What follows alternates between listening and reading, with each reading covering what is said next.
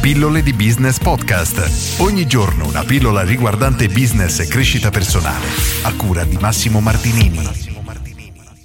Come farsi pagare di più? Oggi riaffrontiamo questo tema di cui ne ho già parlato tante volte nelle oltre mille pillole passate ma lo affrontiamo da un altro punto di vista, ovvero lo stesso che abbiamo visto sia ieri sia l'altro ieri, ovvero quello di trovare una differenziazione, una motivazione da dare ai clienti per farci scegliere.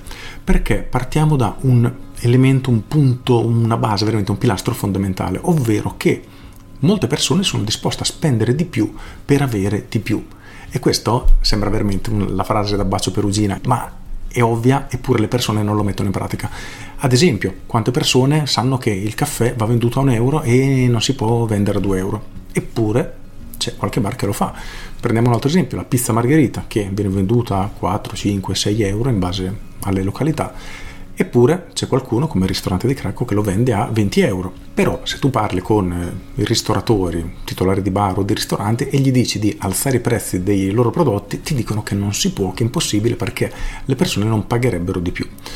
Ed è vero in parte, ed è qui diciamo che casca l'asino, perché le persone non pagherebbero di più per avere lo stesso prodotto o lo stesso servizio. A me piace fare l'esempio della Coca-Cola, ovvero se tu sei al supermercato davanti a te due ripiani nello scaffale dove viene venduta la stessa bottiglia di Coca-Cola, quindi stessa scadenza, stesso tutto. Al piano di sopra costa un euro, al piano di sotto costa 50 centesimi, è ovvio che tu comprerai sempre quella 50 centesimi, perché il prodotto è lo stesso, sarebbe stupido comprare l'altro.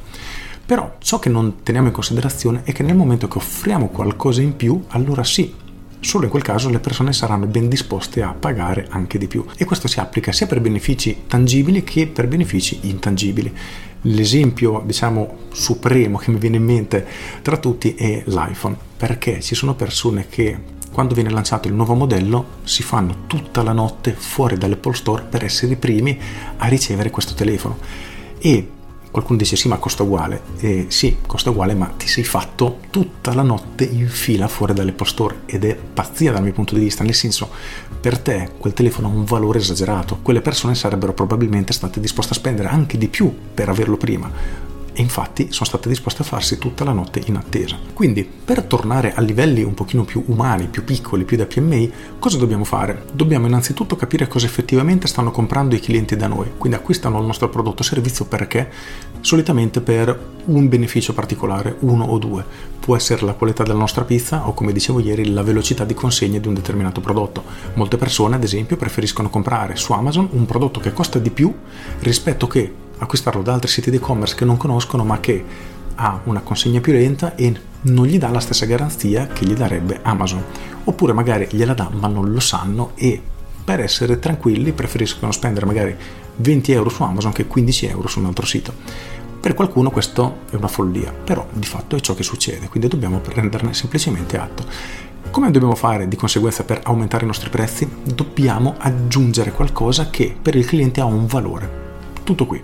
Quindi capiamo cosa il cliente sta comprando e cerchiamo di mettergli qualcosa in più, qualcosa che per il cliente può essere davvero importante. Ad esempio l'Apple ti vende l'assicurazione, quei 200 euro in più nell'acquisto di un telefono che è un 10-30% in più in base al modello che hai acquistato, solo per essere sicuro che qualunque cosa succeda tu sei tutelato. Oppure pensiamo ai parchi divertimento, molti parchi negli ultimi anni hanno introdotto il, diciamo, il marchingegno salta la fila, quindi tu sei in giro nel parco tematico, al parco giochi, selezioni il gioco in cui vuoi andare, ti dà la tempistica e arrivi lì, salti la fila. E come vedi anche in questo caso le persone sono disposte a pagare di più per avere di più.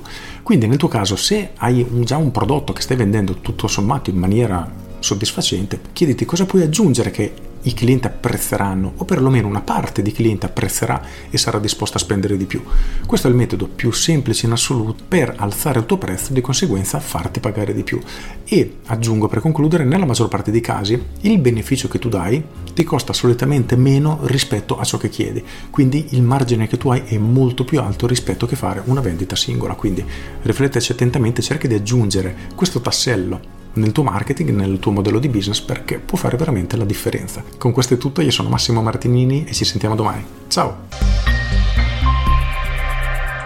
Aggiungo, queste sono tutte tematiche, argomenti che tratto nel mio corso capolavoro Business Architect perché sono tutti dei piccoli tasselli che presi singolarmente si possono portare a qualche piccolo miglioramento, magari applichi questa strategia del prezzo e ti arriva qualche vendita in più in cui margini, in cui alzi lo scontrino medio del 20% e un 30% di persone acquista questa versione migliorata, ok, a fine mese hai alzato di qualche punto percentuale il tuo fatturato. Ciò che porta veramente risultati stratosferici è l'insieme di tanti piccoli tasselli, quindi un pochino più clienti, che comprano un po' più spesso, che pagano un po' di più, che ti portano anche loro amici, eccetera, eccetera, eccetera, messi insieme tutti questi tasselli portano risultati veramente esponenziali. Quindi se vuoi approfondire questa tematica e migliorare tutto il tuo marketing e la parte di modello di business, io ti consiglio Business Architect perché c'è veramente tutto.